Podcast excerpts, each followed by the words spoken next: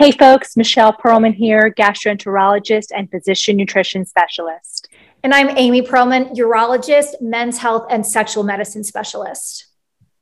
Welcome to Pearlman MD's podcast. We are going to tackle all topics related to nutrition, sexual health, exercise, and mindfulness. Stay tuned.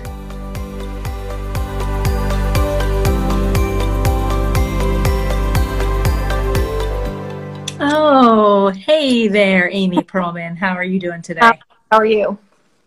I'm doing just dandy. So well, I'm sh- both got a nice spray tan. so I'm Michelle Pearlman, gastroenterologist and physician nutrition specialist. And I'm Amy Pearlman, urologist, men's health and sexual medicine specialist. All right, Amy Pearlmana, what is the topic of discussion on this lovely Saturday afternoon? So it's almost May, and with May comes graduation of various types and let's see what else happens in May. Prom, different types of dances, right? So people are always looking for fad diets. I remember Michelle when we were growing up, there was like homecoming, and you wanted to look nice in your like striped dress, and so you did like a juice cleanse for a couple days leading up until like homecoming dance. So people are interested in fad diets, you know, regardless of the month of the year. It's it's you know 12 months a year. What are the common fad diets? You name it, I've actually done it. I've done the cabbage soup diet. I've done like this three day juice cleanse. It was actually right before a cruise, in which I think I gained then 10 pounds on the cruise. Um, I've done Atkins. I've done Weight Watchers. I've done, I have not done the cookie diet. And I actually have not done the parasite diet. So there's actually people who used to, there used to be capsules that contain parasites and they would actually take these capsules and when you take in the parasites it basically causes this malabsorption condition where you can actually lose weight because you have a lot of diarrhea because the parasites basically take all your nutrients. So it's kind of like a glorified i guess gastric bypass with the malabsorption. They even have what's called the sleeping beauty diet where people used to take um, basically narcotics or sleep and sleeping pills over the weekend so that they'd sleep the whole weekend so that they wouldn't eat so people are desperate. People want to lose weight, and there's a lot of trendy things out there because they offer very a variety of claims, quick weight loss, um, but they're often very restrictive, and that's herein where the problem lies. Is there any fad diet that works long term? Because they a lot of them work right initially. Exactly, a lot of them work initially because they're so restrictive that you end up not being able to eat all that much and that forces you to really be mindful what you're eating take out most of the foods that you enjoy. So a lot of people will lose a lot of weight. Oftentimes people may lose let's say 10 pounds just in the first week. That's often just a lot of water weight. And then they may lose you know 20 30 pounds in a month or two. But really a lot of that is water weight and a lot of that is actually muscle. We oftentimes don't gain 30 pounds in a month or two. It is not normal nor natural to lose 20 to 30 pounds in a month when you lose that much weight fast, you end up losing a lot of muscle. So, Amy, why do you think it is that people lose a bunch of weight and then they end up gaining the weight back and then actually gain even more? This vicious fad diet cycle. Why do you think that is? Any clue? Um, it must have some way of resetting uh, our metabolism. Am I onto something there? Not quite. The okay. issue is is that when you lose all that muscle, that's the problem. Muscle is key to your metabolism. And even though you may lose 20 or 30 pounds in a month or two, you've lost lean tissue mass. And now your metabolism is slower because you have less muscle. And that's why when people start reintroducing their quote unquote normal foods again, they often gain the weight back and then actually a lot more. And then they, you know, find another diet and lose the weight. And then it's just this vicious cycle. So let's talk about maybe some of the ones that people maybe ask you about. So let's talk about the big ones here. So what intermittent fasting, keto, and gluten free. So mm-hmm. when would someone actually need to be on a gluten free diet in terms of actually improving their health? Gluten free diets are critical for people who have wheat allergies or celiac disease, and that those two entities are actually very different things. A wheat allergy is an autoimmune condition where your body produces an IgE protein to wheat. Now, that often will give you your classic IgE mediated allergic type symptoms. What are those symptoms? It would be things like hives, anaphylaxis, lip or mouth swelling. Those are kind of your common symptoms. Now, you can also have non IgE mediated food allergies, and those are going to give you much more non specific symptoms. That's where it gets challenging. When people have peanuts and they have anaphylaxis, it's pretty clear that relationship. But with these non IgE mediated food allergies, you may just have a migraine or you may have you know a little bit of bloating or diarrhea or abdominal pain it's often much less obvious um, so wheat allergies are one reason that people need to be strictly gluten free. The other one is celiac disease. Celiac disease is another autoimmune condition. It's not really considered an allergy actually, and that's when your body makes antibodies to gluten. Amy, what is gluten? Someone hasn't been paying attention to my prior webinars. It makes uh, food taste good. and it's a, a protein. Oh my goodness. Oh. finally learned something. I'm so excited. My own twin sister listens to what I have to say at least part of the time. So, gluten is a protein and it's in foods that contain wheat, rye, and barley. It uh, um, contributes to the elasticity and distensibility of a product. So, if you were to eat gluten free bread, it often tastes like cardboard, and no one's going to spend $10 on a loaf of cardboard. So, these food manufacturers often have to add added sugar and added fat in order to replace that consistency and make it more palatable. So when people go on these gluten-free diets, whether or not they need to or not, a lot of times people end up buying the processed gluten-free foods. When you actually compare the nutrients and the and the, the macronutrients and the ingredients of gluten-containing bread versus uh, gluten-free bread, the gluten-free bread often has more calories, more carbs, and more fat. So if you are going gluten free, for whatever reason that is, you just have to realize it's not necessarily healthier if you're eating those gluten free products. Now, it's also way more expensive unless you actually need it, right? Exactly, exactly. So it's all, you know, it's all about moderation. If you have whether it's a whole loaf of gluten free bread or a whole loaf of gluten containing bread, neither of them are really healthy. Neither of those are really considered in moderation. So that's the whole gluten free um, kind of diet trend. If you remove all gluten and you just, let's say you just take out, you know, bread and pasta, you may lose weight if you're not eating the processed stuff. So that's really the key differentiation. So, how did the gluten free craze get so popular? So Grain Brain, Wheat Belly, they were bestseller books, and they basically blamed a lot of the common ailments that people have, whether it's you know a, a bloated belly or brain fog or rashes or heart disease. Um, these books came out and they were very trendy, and we said, okay, maybe it's all related to gluten. Um, when in fact there are so many other factors that are contributing to a lot of these chronic illnesses. But people get these books and they buy into these fad diets because they're desperate. They want to feel better. So if they see a headline that says, you know, how are you going to sleep better? And how are you going to get rid of your migraines and feel better and lose weight? Go gluten free, buy my book. Then that's a very tempting sort of sell. Mm, okay. So let's talk about the keto diet because that's been all the rage. Uh, what are common foods that people eat on the keto diet? Anything wrapped in bacon. I mean, it is ridiculous. I have actually seen significantly elevated liver uh, lipid profiles, whether it's LDL or triglycerides, when people go on these keto diets. I think let's kind of backtrack here and talk about what exactly is a keto diet. A lot of people use that term because it's very trendy um, when they're not actually in ketosis. A keto diet is really where you're getting about 70% of your daily calories from fat.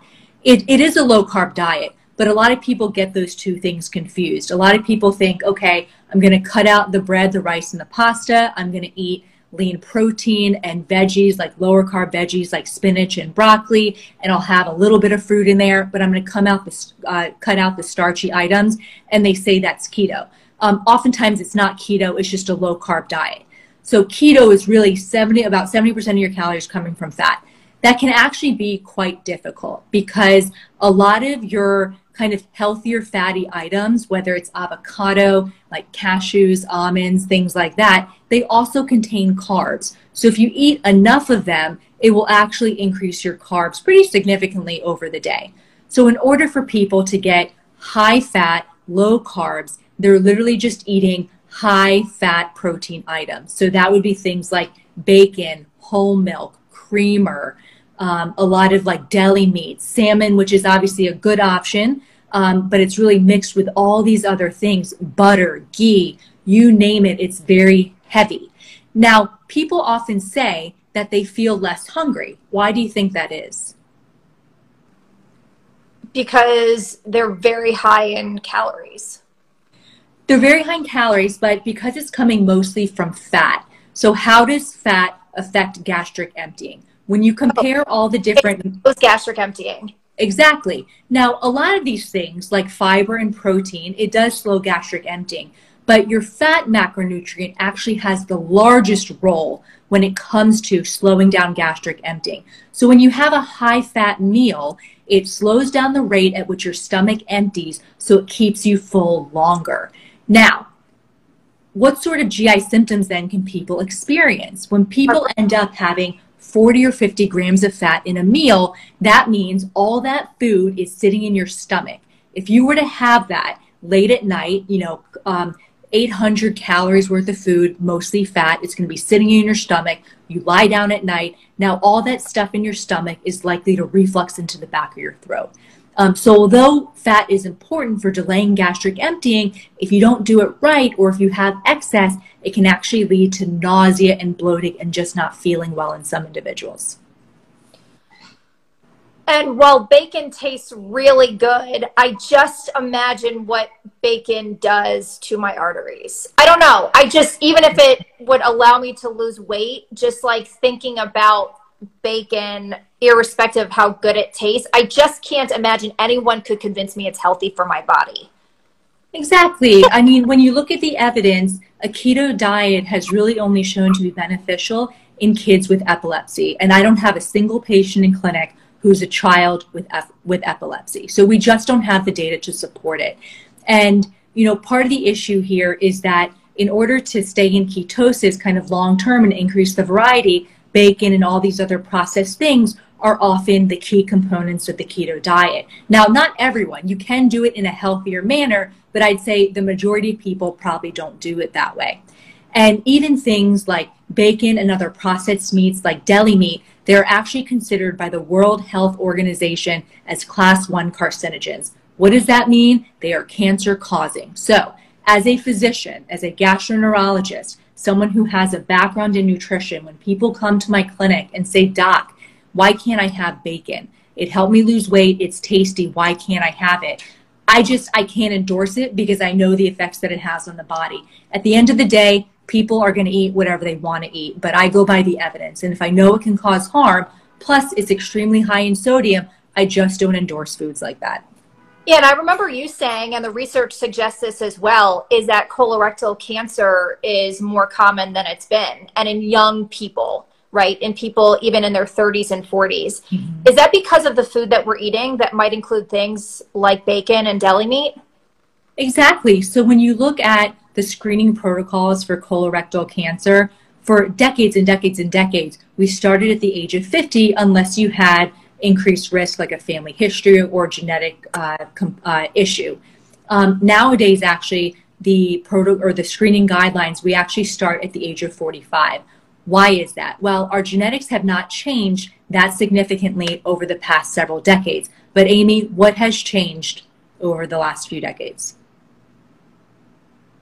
Our, our nutritional intake. Exactly, our food. Yeah. And so what's critical here is that although the food is not changing our genetic makeup, it actually influences the way that our genes are expressed. And so we are seeing metastatic colorectal cancer in younger people. Now, when a young patient, even if they're 18, 25, or 30, if they have any rectal bleeding, even just blood with wiping, I go straight for colonoscopy. We used to blame it on hemorrhoids, but now we just cannot do that. Wow. Okay. Um, thank you for sharing that information. We always have to go back to food as being medicine or food as being poison. That really has everything to do with chronic disease and how we experience pain and weight loss, which is a lot of what you deal with, but it's way larger than weight loss. It's there are certain foods that cause cancer and there are certain foods that don't cause cancer. And so at the very basic level if we want to feel well we have to eat well and like to go back and amy and that's not just today yeah not just tomorrow not next for the third not for the you know next 30 days like these whole 30 plans. That's forever. It's a consistent thing and that's really what matters that if you want to feel well you have to eat well consistently. It's not easy and it's not about being perfect all the time. It's about making better choices and making progress Okay, so for people who let's say, you know, want to start now or continue some of the healthy habits they're having or, you know, drastically change what they're doing, um, we like these fad diets because they tend to be easy and give us some good results. But what are some things that people could even do, you know, later today in terms of like cleaning out their pantries? So uh, if people want to get on the right track, what can they do today? What might they remove from their pantries or refrigerator or freezer? Yeah, I always start with three goals that we can start right away. And I tell people start with goal number one. And if that takes you a few weeks to conquer before you move on to goal number two, that is totally fine. But none of my short term goals are actually weight related because although we have control over what we choose to eat, we don't have control whether I'm going to lose one pound this week or two pounds next week. So people often put so much pressure on losing a certain amount of weight per week. If you're consistent with these dietary changes, the weight will come off. But with hormonal changes, it will come off at whatever speed it wants to come off. Whether you're on your period, you have stress, you didn't sleep a whole lot, you went out to eat and gained some water weight from all the sodium, it's going to vary. But you have more control over, you think, over the food that you put in your home and the food that you consume. So, really, the first start is making your home your safe place.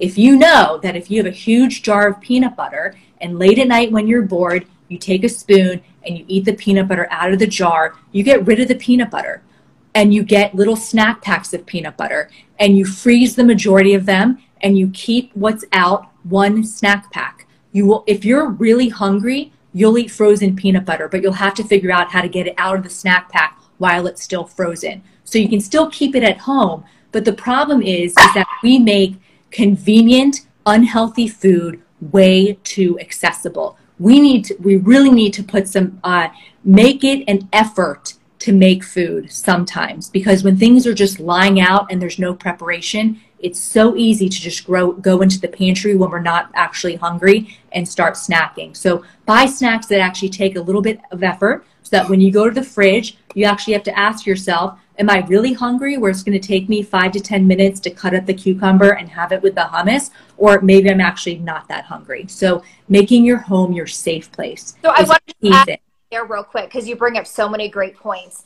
Is it's not about willpower. If you have cookies in the pantry, it's not like that we're weak and don't have willpower. It's that those are, you know, sugar is an actual addiction, like cocaine or heroin. So it's putting too much pressure on us as people, yeah. as humans to say no when like the goal of those foods are not to allow us to say no they don't the companies don't want us to grab just one cookie they want us to eat the entire package of cookies so the only way to really set ourselves up and our family members who may also want to do better up for success is not to keep those things at home when we know they're going to be good and be our comfort foods exactly but also telling yourself that if you want oreos don't keep them at home. But if you really want them, then you need to leave your home, go to a gas station or go to the a convenience store, and you buy a single serving packet and you eat it, and you don't bring more than a single serving packet back at home. That way, like you're going to have to really want it in order to leave your home,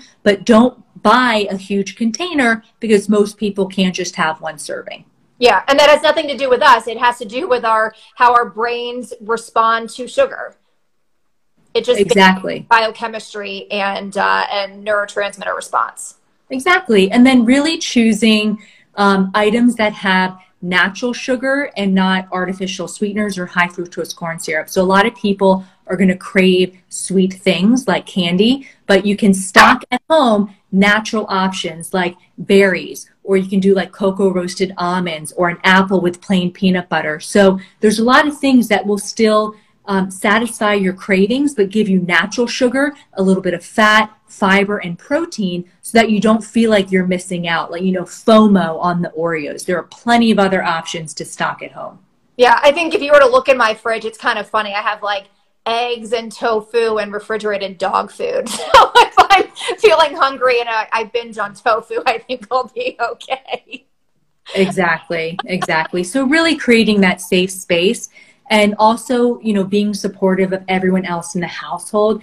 Um, really, some of my favorite patients are patients who actually bring their family members um, because they know that it's going to be it's a family unit and that if one person wants to reach a certain goal that everyone in the household needs to be on board. And so it's so amazing that if i can teach the mother or the father then oftentimes whoever else is there whether it's the grandmother or the child everyone's going to benefit in learning how to eat better yeah.